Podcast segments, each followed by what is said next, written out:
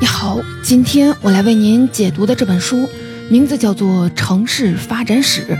这本书是世界级的人文大师刘易斯·芒福德在他的晚年，也是他学术生涯的收获季节，所讲述城市的历史起源、演变与未来前景。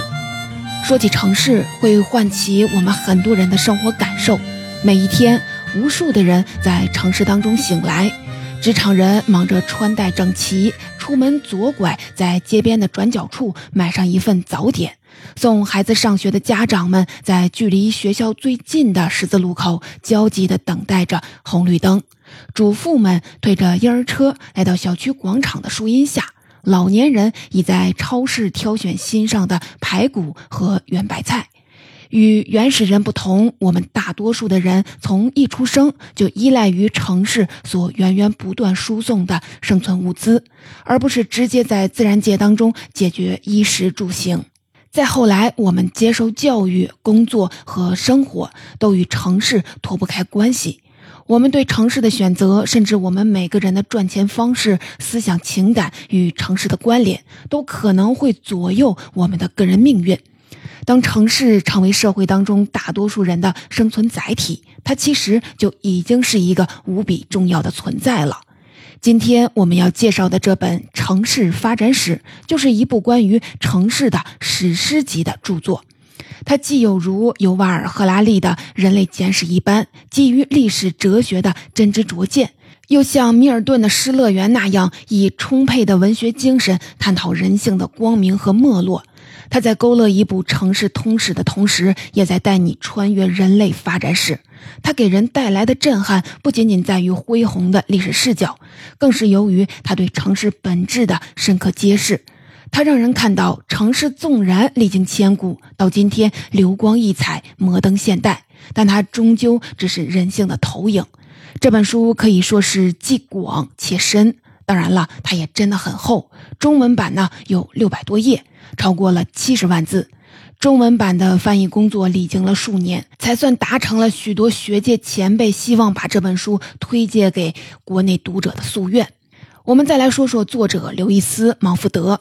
可能有人对芒福德这个名字啊不那么熟悉，但在西方学界，这是一个如雷贯耳的名字。芒福德被认为是可以跟托尔斯泰、达芬奇并列的世界级的文化巨匠。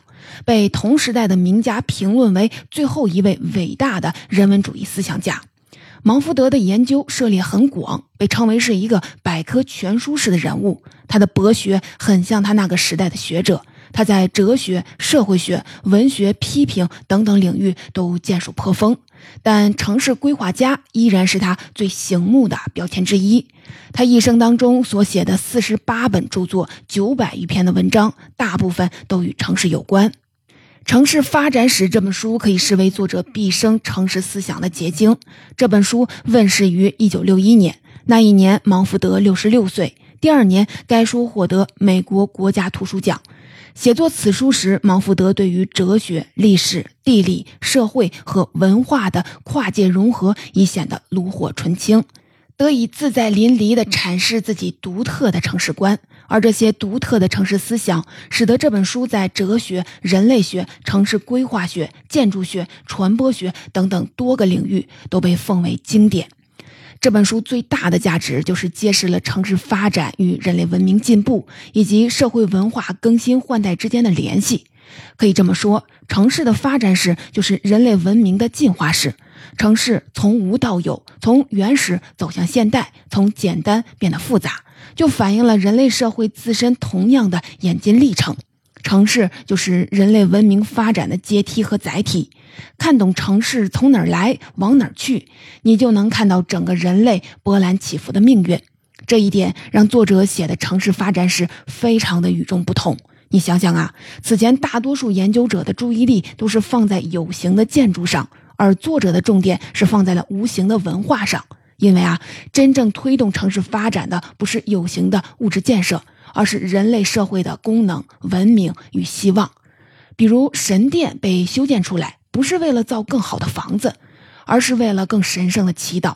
对这本巨著感兴趣的，通常是热心政治、经济、历史和文化的人；而对于那些从事社会发展战略研究、城市规划与建筑、城市管理等等工作的人，更是将这本书视为了理论红宝书。比如说，在城市规划专业有这么一个打趣的说法，可以把人这么分类：老八校的和其他校的，读过城市发展史的和没读过的。这样一本大部头让不少人望而却步，但其实啊，他的观点和脉络很清晰，你也可以掌握。总结全书最精彩的论述，我选择用磁体、容器和进化三个词来为您讲述作者的城市观，因为这三个词分别对应了作者对城市是什么这个问题的三种假说。我还将通过时间和空间两个维度来为你勾画出作者眼中城市发展的前世今生。接下来的讲解将从三个部分展开。首先，第一部分，咱们先用磁体、容器、进化三个关键词来一起说说城市的本质究竟是什么。然后呢，咱们再来看看在时间长轴上不断演变的城市。最后呢，咱们再谈谈作者眼中城市的前景与人类的命运。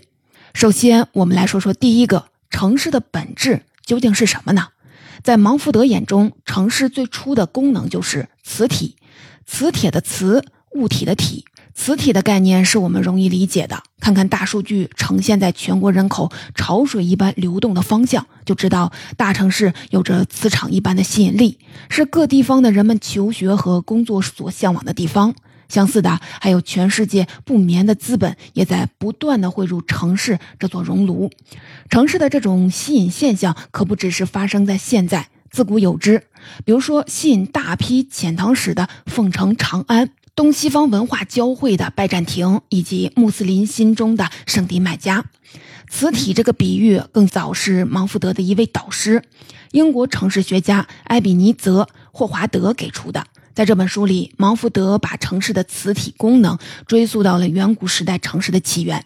他说，在旧石器时代，人类不安定的游动生涯当中，首先获得永久性定居地的是死去的人，一个墓穴或者是一处集体安葬的坟场。这非常有意思。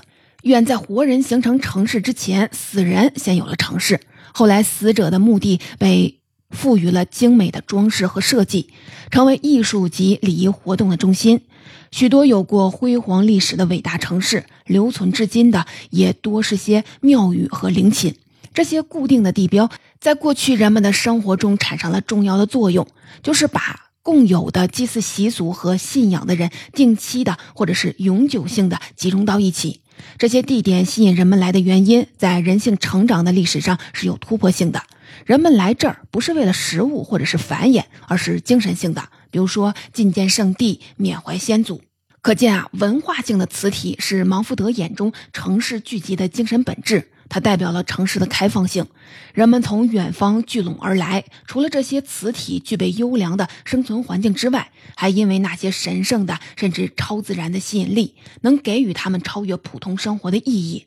这些聚集地先是具备了磁体的功能，把流动的人口吸引过来，然后又具备了容器的功能，让人们定居下来。这就是出现了我们要解释的第二个词——容器。芒福德对于城市本质最为独树一帜的观点就是：城市是文化的容器，容器就是装东西的器皿。容器无处不在，比如说人居住需要窑洞或者是房子，开火需要炉灶和锅碗，灌溉需要水车和沟渠，就连死了也需要墓地和坟丘。这些人类生存介质都是容器，可以说人从古至今都生活在容器里。我们也可以把容器换成一个更熟悉的词——工具。作者眼中，这些所谓的工具都是人工创造物，它们是自然界当中本来没有的，是人为了生存和发展而发明出来的东西。你能想到人为了生存所使用的最大的工具是什么吗？对，就是城市。当然了，城市不是一项单一的工具，而是高度复合的创造。按照作者的思想，工具可以分为两类。一类是武器型的，一类是容器型的。像弓箭、长矛、斧头是武器型的工具，而房子、沟渠、墓地则属于容器型的工具。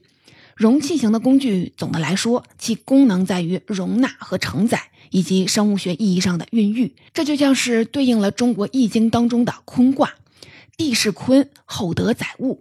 正如作者所形容，容器型的工具是女性文化的象征，就像是大地、母亲、子宫一样，承载万物，繁育生命。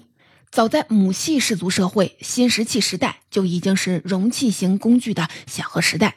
除了村庄、沟渠、谷仓等等大型容器之外，我们还知道，这个时候出土了陶罐、平底盘、三足鼎等等一系列的容器。容器在人类文明当中的意义常常被低估了。实际上，容器型工具影响深广，因为它包罗渗透了人的日常生活。城市就是作者眼里的巨型容器，是人类行为赖以发生的环境，也是人类文化的存储器和培养皿。作者认为，城市基本的使命就是运存文化、流传文化和创新文化。城市容器里面装的不仅仅是城市建筑，还是人类几乎全部的生存技术和文化创造。到这里啊，你是不是品出了芒福德城市容器概念的味道了？不得不感慨。这个概念啊极为形象。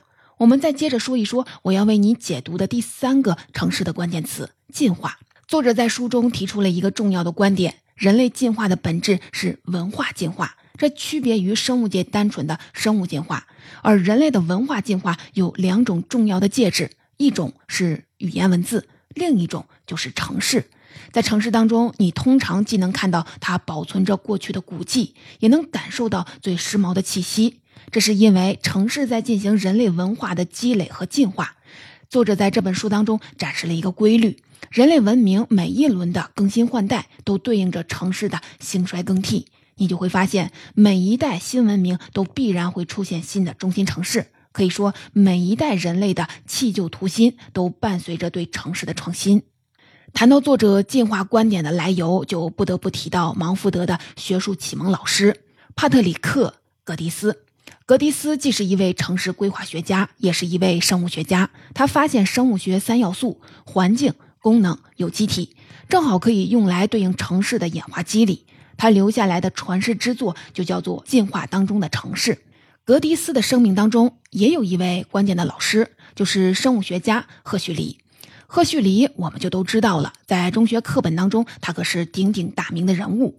严复翻译的那本《天演论》，原作者就是他。赫胥黎是达尔文进化论的坚定的支持者，可以说，达尔文的进化论是那个时代进步学者们共通的思想源泉。芒福德的这本《城市发展史》也被视为是对达尔文物种起源的思想的继承。城市也是像生物一般生长出来的。说到这儿啊，我就想起美国名著《飘》里面说的：“亚特兰大从最初的一根打进地里的桩子。”很快成长为了一个闹哄哄的铁路城市。同样的，深圳四十多年前是个小渔村，上海浦东三十多年前还是一片农田。可以说，我们今天所有的繁华都市都是进化而来的。达尔文说，人类是从较卑微低下的形态进化而来，并预言人类还可以继续的实现更加伟大和高级的命运。芒福德则具体的指出了，城市就是人类进化的阶梯，人类凭借着城市发展的台阶，一步一步的提高自己，丰富自己，最终呢超越自身过去的历史。我们一起来小结一下，其实作者在这本书当中提出了很多令人耳目一新的对城市本质的阐释，比如说他还说。城市是人们之间对话的戏剧舞台。我选择了容器、磁体和进化这三个词来向你重点的解读，因为理解了这三个词，你就找到了打开芒福德城市思想的一把钥匙。接下来呢，我们以时间为维度，说说在岁月的长河当中，城市波澜壮阔的演进历史。整本书以时间为线，串起了城市发展万年的史诗，从起源到成型，从成熟到繁盛，从异化到膨胀，城市史伴随着人类史亦步亦趋。你可以想象，书中隐现着一条周期曲线，其中每一波的升降代表着一个文明，分别历时几百或者是几千年不等。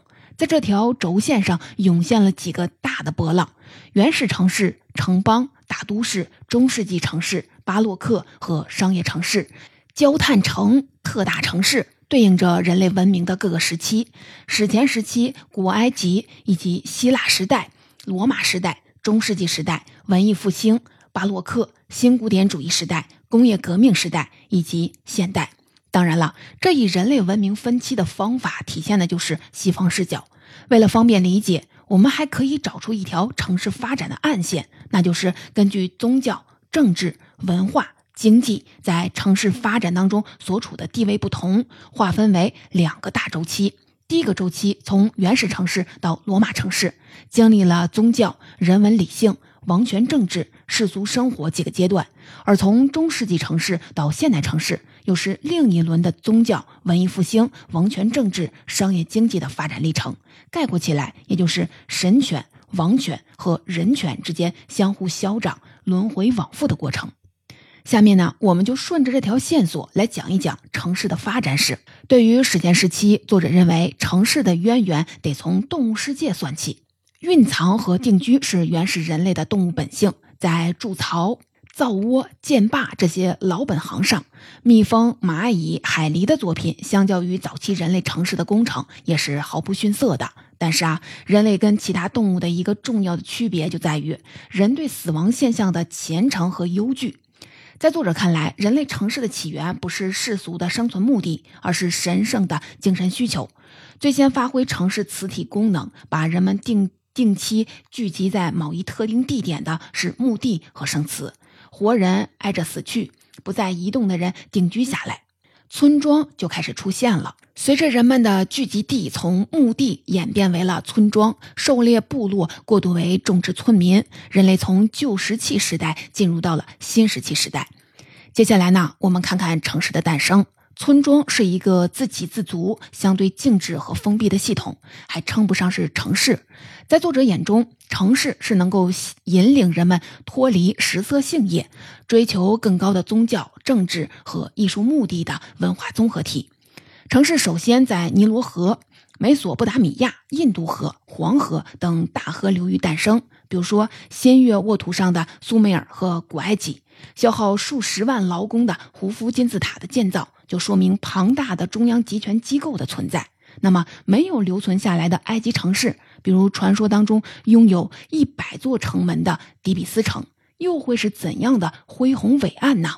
作者认为，城市形成的决定性的因素不在于一个有限的区域内集中了多少人口，而在于有多少人被组织化的高度社会分工。除了宗教、政治方面的功能，城市还开始在经济生活当中扮演越来越重要的角色。运河以及人工修筑的道路等交通运输网络的形成，促生了一种新的城市体制，就是市场。继庙宇、宫殿、城堡等礼仪和统治中心之后，市场、作坊、要塞等开始在城市当中出现。生意人、手艺人等行当也从过去统一的居民身份当中分化出来了。公元前七世纪左右，地中海地区的希腊城邦开始出现。或许是被爱琴海上闲适而自由的清风吹拂过。与美索不达米亚和埃及城市比起来，这里的城市不再沉迷于神权和王权，生活品味更接近人文标准。古希腊人不仅摆脱了严苛的社会等级，而且用现在的话说，他们也不愿意把生命消耗在内卷上。而是会把时间浪费在无用的美好事物上，结果呢，他们在戏剧、诗歌、雕刻、绘画、逻辑学、数学、哲学等等领域人才辈出，整个社会生活都充满了审美趣味和理性追求。作者感慨地说：“古希腊人在短短几个世纪当中对人类文明的贡献，就超过了古埃及和苏美尔在几千年当中的成就。”作者在书中不惜重墨对希腊城邦致敬，但同时也表达了痛惜。在希腊城邦当中，以老大自居的雅典，虽然容许了内部民主，却不给统辖的其他城邦以自由。文明背后的野蛮，最终导致了一场旷日持久的伯罗奔尼撒战争，让希腊的时代走向了终结。而究其原因，作者指出是由于希腊没有使商业道德化。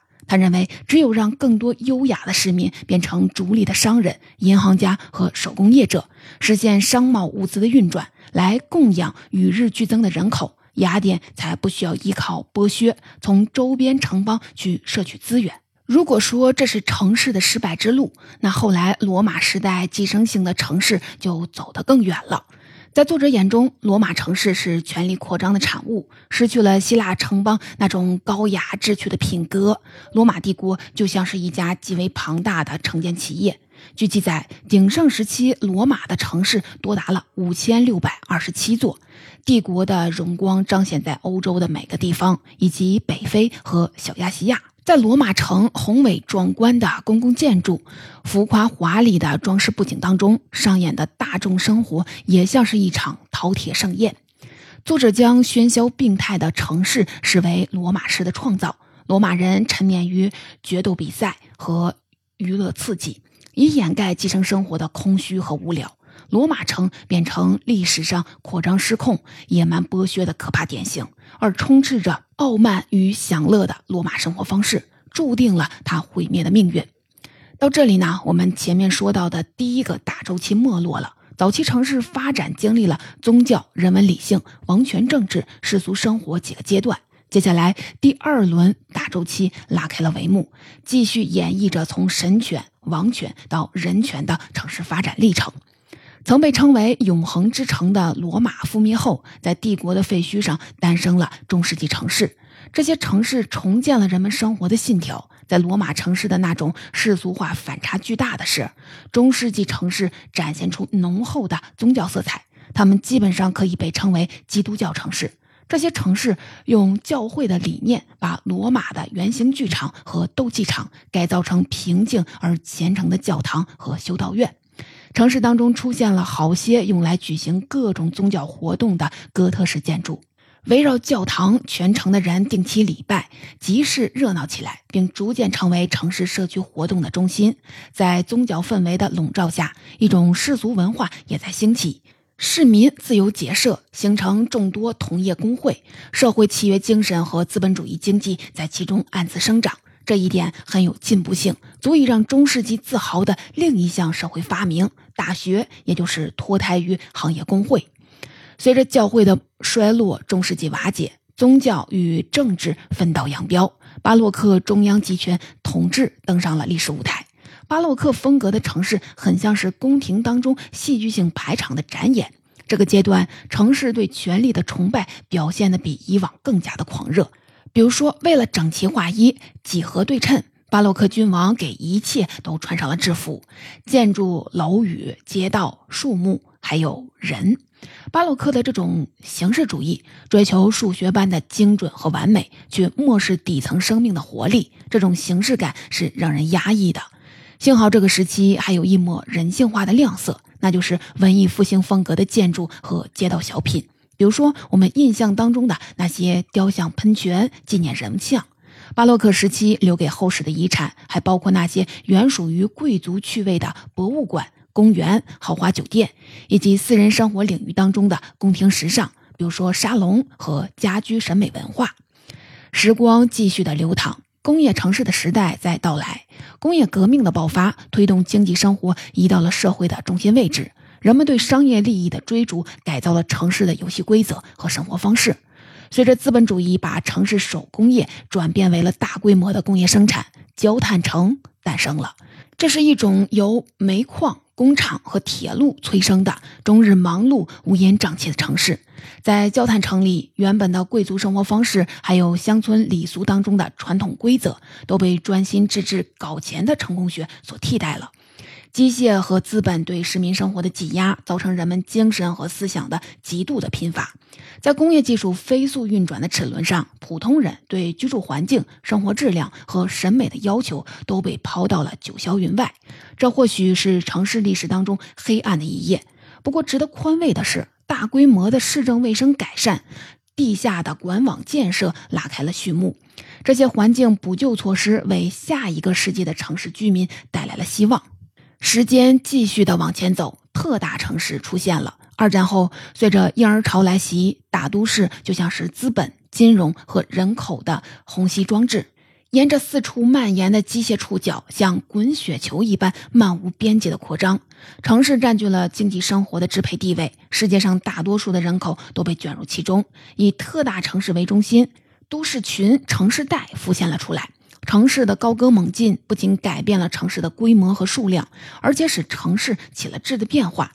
生产型城市的重心转向了第三产业，工业家们放弃了原本对自由的信条，开始追逐垄断权力和金融红利。消费文化迅速的普及，城市人获得了他们的新身份——消费者。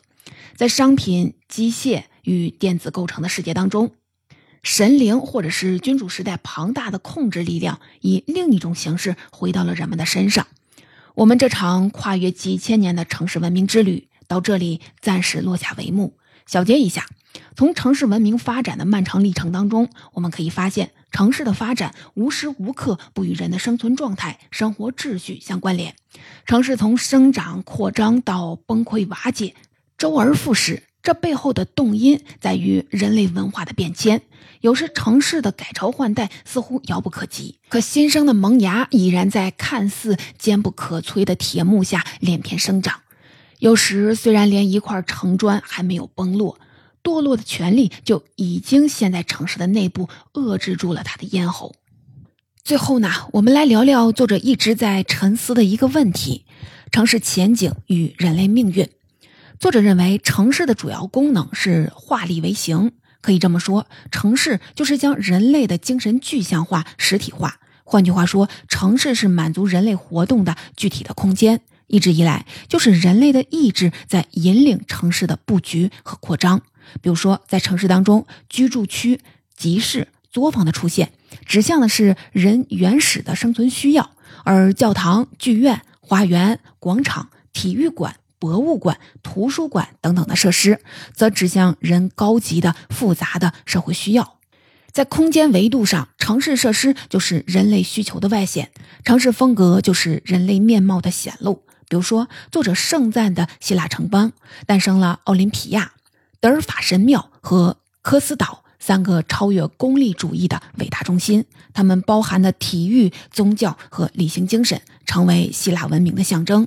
又比如说，浮华的罗马城市，即使人满为患，也要在高大的建筑中开辟出大规模的豪华公共空间，工人们在逃离拥挤乏味的私人空间时，可以在公共场所得到精神补偿。再或者，一味彰显王权的巴洛克城市，珍贵的历史街区被拆除了，形成宽大笔直的街道，以供王公贵族的马车驰行。城市被征用为权力炫耀的 T 台，这些都体现出什么样的人类文化，就会创造出什么样的城市。同样的，城市规模也是人类欲望的象征。希腊城邦不大不小，那里的人们朴素克制。而罗马城市、近代商业城市、现代城市集群，甚至是中世纪的基督教城市，都难以抵制规模的诱惑。混乱、嘈杂、拥堵、压抑，是古今大城市都存在的现象。比如说，人口过度密集，使得房屋租金高，居住空间狭小；城市过度的发展，导致垃圾四溢、环境污染。这些其实，在千年前的罗马就已经发生了。今天呢，城市容器处于被撑破的边缘。作者认为，城市的畸形发展与人类文明的现代性的危机是一脉相承的。如果人性无法控制自身的边界，城市也将会醉心于失去的扩张。书里告诉我们，大城市病的解药，首先不在于城市规划，而在于人心。精神枯竭和孤独的灵魂是无法克服城市的无个性和无无目的性的。而傲慢、偏执、贪婪，更将会把城市推入深渊。现代人必须首先掌控自己，实现健全的人格，才谈得上去开创健康的城市，缔造人类真正的家园。对于未来的前景，作者的心中有一个生态文明城市的构想。他认为要重新认识郊区的价值，包括它能带来的生活环境和社会关系革新。他把埃比尼泽·霍华德的田园城市视为一种令人备受鼓舞的城市新文化。田园城市的重点不是一个新规划，而是将城市和乡村的功能进行结构平衡。这些有机的城镇规模适中，以社区为基础，执行商业、工业、行政、教育等等功能。比如，在人们的最后一公里生活圈里，就分布着便民的购物商街、社区服务中心、幼儿园和小学等等。这些城镇还可以有意的组合起来，以获得更大规模的城市才能拥有的功能，比如说一起共建综合性的大学、医院以及专业的交响乐团。这样啊，分布在绿色矩阵当中的城镇群，既能突破城市发展空间上的限制，又能克服大城市的臃肿老态。总的来说呢，作者对于城市发展的基本观念是源于生物学或者说是生态学的。城市不是搭积木一样的拼出来的，而是像生物一般生长出来的。作者曾批判柏拉图对理想城市的看法，说柏拉图像个用工具浇筑纽扣的人。努力的把生活倒入备好的模具，黄金倒入第一个，铜倒入第二个，铝倒入第三个。实际上呢，城市是活物，就像是生物发展过程必须与大自然合作，在不确定性当中应对种种变化和挑战。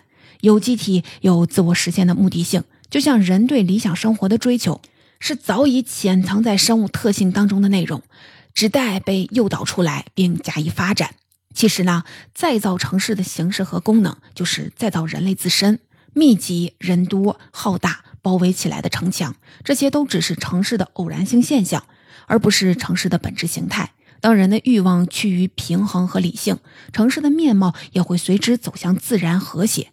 回归人本，就是重塑城市的命运，也是认清人类自身的命运。总结以上，就是《城市发展史》这本书里我想跟您分享的重点内容。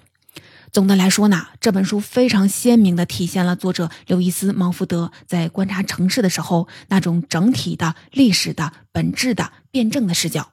如他自己所说，通过局部去研究那是科学，而从总体上去把握，则就是艺术。作者在这本书最大的贡献就在于揭示了城市发展与人类文明进步之间规律性的联系。文明一词源于拉丁文，也就是城市居民的意思。与 city 城市的词非常的接近，城市是文明的载体，城市的作用在于改造人，使之摆脱蛮荒。如果说在过去的许多世代里，一些名都大邑，比如说巴比伦、雅典、罗马、巴格达、北京、巴黎、伦敦、纽约，都曾经成功的主导了他们各自国家的历史。那首先是因为这些城市始终能够成功的代表各自民族的历史和文化，并将其中的绝大部分流传给了后世。在促进人类自觉参与文明进化的伟大历程当中，城市完成了它的最高使命。亚里士多德在他的《政治学》一书当中说过：“城邦的产生是出于人类生活的需要，而其存在的价值是为了让人们过上更优良的生活。”用现在的话来说，就是城市让生活更美好。环顾我们现在身处的城市，人们再也不像祖辈们那样在黄土上耕种，或在厂矿当中忙碌。精致女孩们在购物中心的现代艺术展上拍照打卡，网摘一族从外卖小哥手中接过来消费升级的虾饺和烧麦。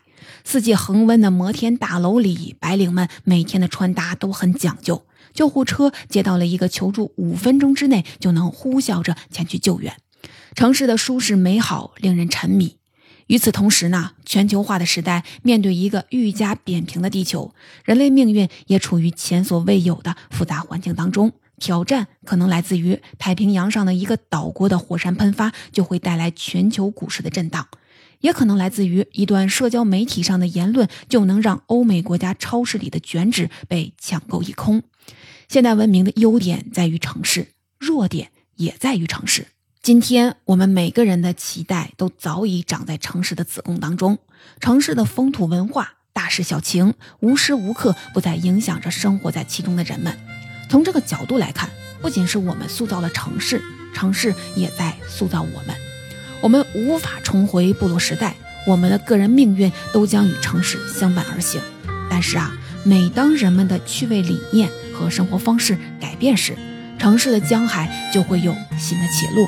也许啊，年轻的时代终将改变潮水的方向。